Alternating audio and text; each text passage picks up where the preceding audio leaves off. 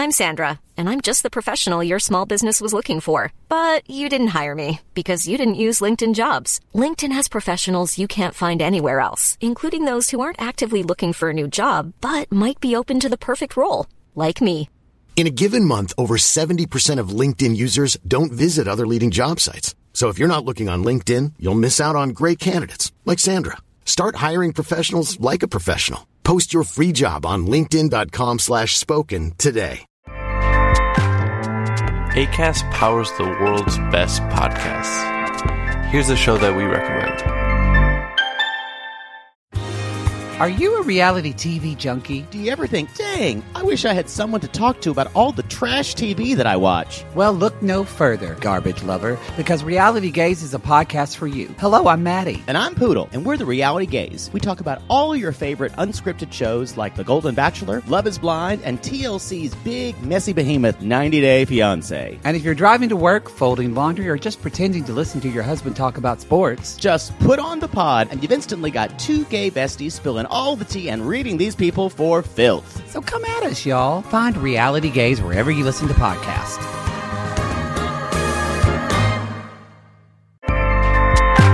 ACAST helps creators launch, grow, and monetize their podcasts everywhere. ACAST.com.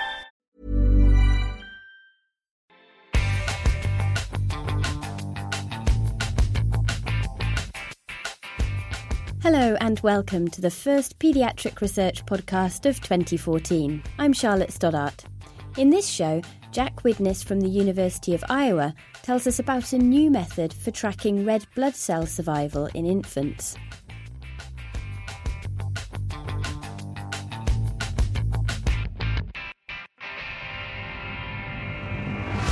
Knowing about the survival of red blood cells gives researchers valuable information about anemia, information that can inform transfusion practices in the clinic.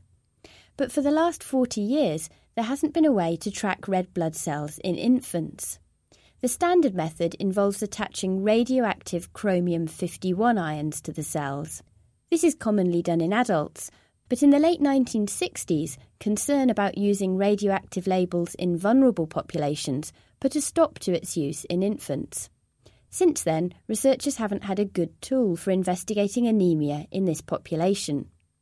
Now, Jack Widness and colleagues have shown that a different method, using biotin to label the cells, is effective in a group of critically ill premature babies.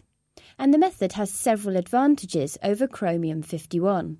I started by asking Jack whether anemia is a common problem on paediatric wards. It is, and as a neonatologist, it's extremely common in the NICU where we have the tiniest babies. And this is largely because these infants uh, require intensive care for their critical conditions, which requires frequent blood sampling, which is the main contributor to anemia in uh, infant and uh, toddler. How often then is a blood transfusion necessary? Very frequently. To give you an example, in the United States, infants that are under 1,000 grams, these are ones that are considered extremely low birth weight, about 90% of these infants will require a transfusion before they're discharged home. And most of these transfusions are given in the first few weeks of life when uh, these infants are the sickest and when phlebotomy blood loss is greatest. And how do doctors keep tabs on anemia? How do they know when to do a transfusion, how much blood is, is needed? Well, we're basing the transfusion needs, uh, the volumes and the periods between transfusion in terms of the, the hemoglobin levels, and we really know nothing about uh, how long those red cells are surviving in the circulation, which is a contributor to anemia, and we don't know which are the best blood products to be given the infant. To uh, detail that last point further, I mean, there has been the, the tradition of using adult donor cells, but there is uh, research investigating whether the infant's own cells might be better for a number of reasons to transfuse the infant. But without the ability to look at survival of those two cells, and we've not had that for the last 40 years, that question uh, remains unanswered. What was your aim in the study that you're publishing in pediatric research? Well, our aim was to uh, look at a new method that we've been uh, developing for looking at red cell survival. And this is a method that we'd uh, employed in adults several years before to learn the methodology. It's a method uh, where biotin, which is a uh, vitamin, is bound to the surface of red cells, and then it can be followed in the circulation using a flow cytometer, which is different than what had been used for chromium binding to red cells, which required uh, the measurement of radioactivity in a whole blood sample. And this presumably is a method that can be applied to infants. Right. That's exactly what we did in the, in the present study. Furthermore, one of the large advantages of uh, the biotin method is that different densities, different amounts of biotin can be put on different groups of red cells. For example, if we were to use blood that an infant was being transfused, such as we did in this study, we could put an aliquot of the blood they were to receive in four different test tubes. And each of these test tubes would be incubated in a different concentration of biotin.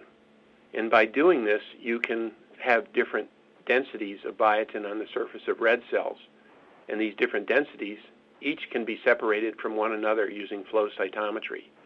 So, unlike chromium 51, in which the label can only be used once for one population, with biotin, in the same infant, you can look at multiple populations of red cells at the same time. That's a huge advantage, particularly in infants. We could simultaneously study the infant's own red cells at the same time they're receiving adult cells from another donor. Both of those can be followed simultaneously, and we demonstrated that in this study using different densities of biotin. Who was your study group for this? This was a study in which we uh, studied very low birth weight infants. These are infants under 1,500 grams who were being ventilated. There is one other thing that uh, I should mention, which is quite important, is that all of these studies were done on blood which was otherwise discarded from infants. And this is something that's possible with flow cytometry, so that all the studies could be done on blood samples that were less than 10 microliters. So with these critically ill infants who are having many blood samples, we just took advantage of instead of throwing and discarding the uh, red cells, we salvaged this and were able to measure this in the flow cytometer very accurately. On uh, 10 uh, microliters of blood, you can measure, you know, millions of red cells, so that the uh, accuracy and sensitivity of this assay is is very high, which is another advantage over the uh, chromium method. And um, what did you find? Well, our approach was similar to what we had done in adults. That is, we selected four different densities of biotin that are easily distinguished from one another and can be followed simultaneously.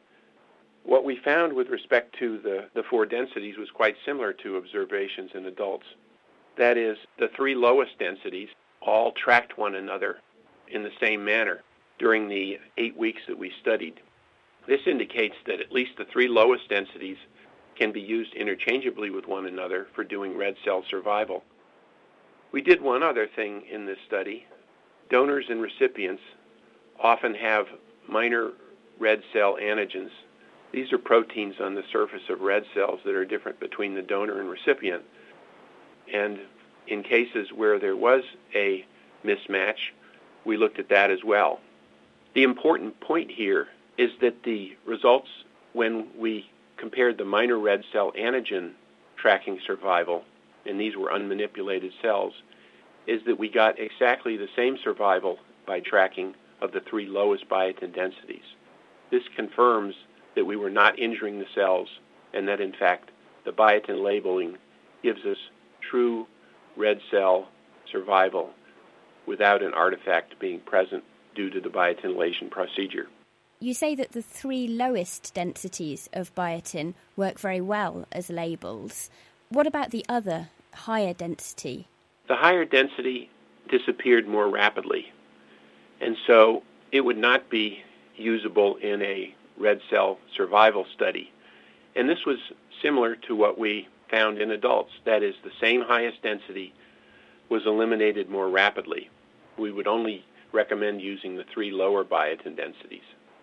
And are those three lower biotin densities easy to use as labels for red blood cells? Is this something that um, many research groups could now um, start using? The procedure for doing the biotinylation is very simple. The uh, reagents are commercially available. They're inexpensive. Of course, when you label red cells, this needs to be done in a sterile environment. All of those things are not uh, problematic, nor is the measurement. The disadvantage is that one needs to go through the FDA or another regulatory body to have permission uh, to use these at present. It's possible in the future that may change, but I think that's quite a ways down the road. What kind of studies then do you hope researchers might do using these biotin labels? Well, there's there's several uh, studies that come to mind. One I mentioned earlier, which is to compare the infant's own uh, red cell survival concurrently with the adult cells. And uh, in fact, we have uh, conducted uh, such a study. We've reported it in abstract form, and uh, our results were startling, at least to us. What we found was that uh, in a small group of uh, eight infants, is that the survival of the infant cells and the adult cells were indistinguishable from one another. The literature would suggest that adult cells generally last uh, in the circulation. That is, they survive twice as long as the infants, and that's what we'd been expecting to observe. But in fact, we found that the results were not different from one another. Does that have implications for clinical transfusion practices? Well, I think it does in terms of how we think about these. Uh, one might have argued previously that giving adult cells donor cells would have an advantage over using the infant's own red cells because they survive twice as long. If they don't survive twice as long, well, then either one, at least from a survival standpoint, would be equally good. This has uh, important implications in uh, studies and practices in terms of delayed cord clamping or in terms of collecting cord blood from the infant and giving it back to the infant. The cells of the infants would be expected to survive just as long as donor cells. So I think this is an important bit of information that we've not had before. The methodology can also be used for looking at different red cell media in which cells are kept and maintained in the blood bank for looking at improved uh, survival of red cells with different uh, donor media.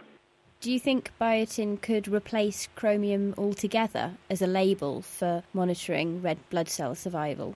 That's an excellent question. Um, we think that someday it may, but uh, there's more research that uh, needs to be done in terms of the uh, uh efficacy and safety of this. But our information thus far, uh, we are optimistic that uh, it may prove superior to chromium and possibly may replace it uh, someday. Jack Widness from the University of Iowa.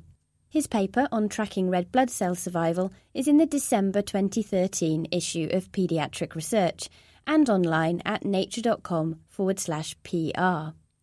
Jack and colleagues also looked at red blood cell volume using the same study subjects and biotin labelling method.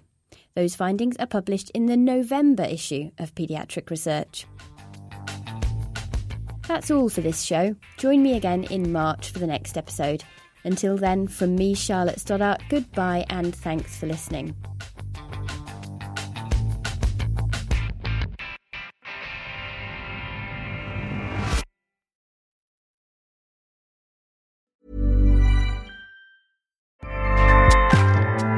ACAST powers the world's best podcasts. Here's a show that we recommend.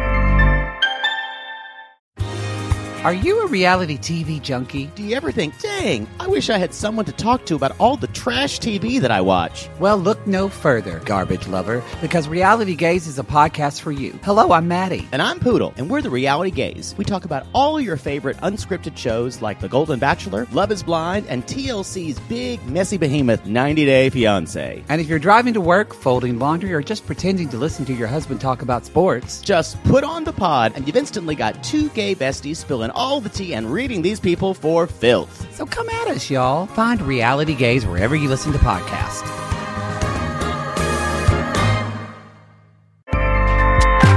ACAST helps creators launch, grow, and monetize their podcasts everywhere.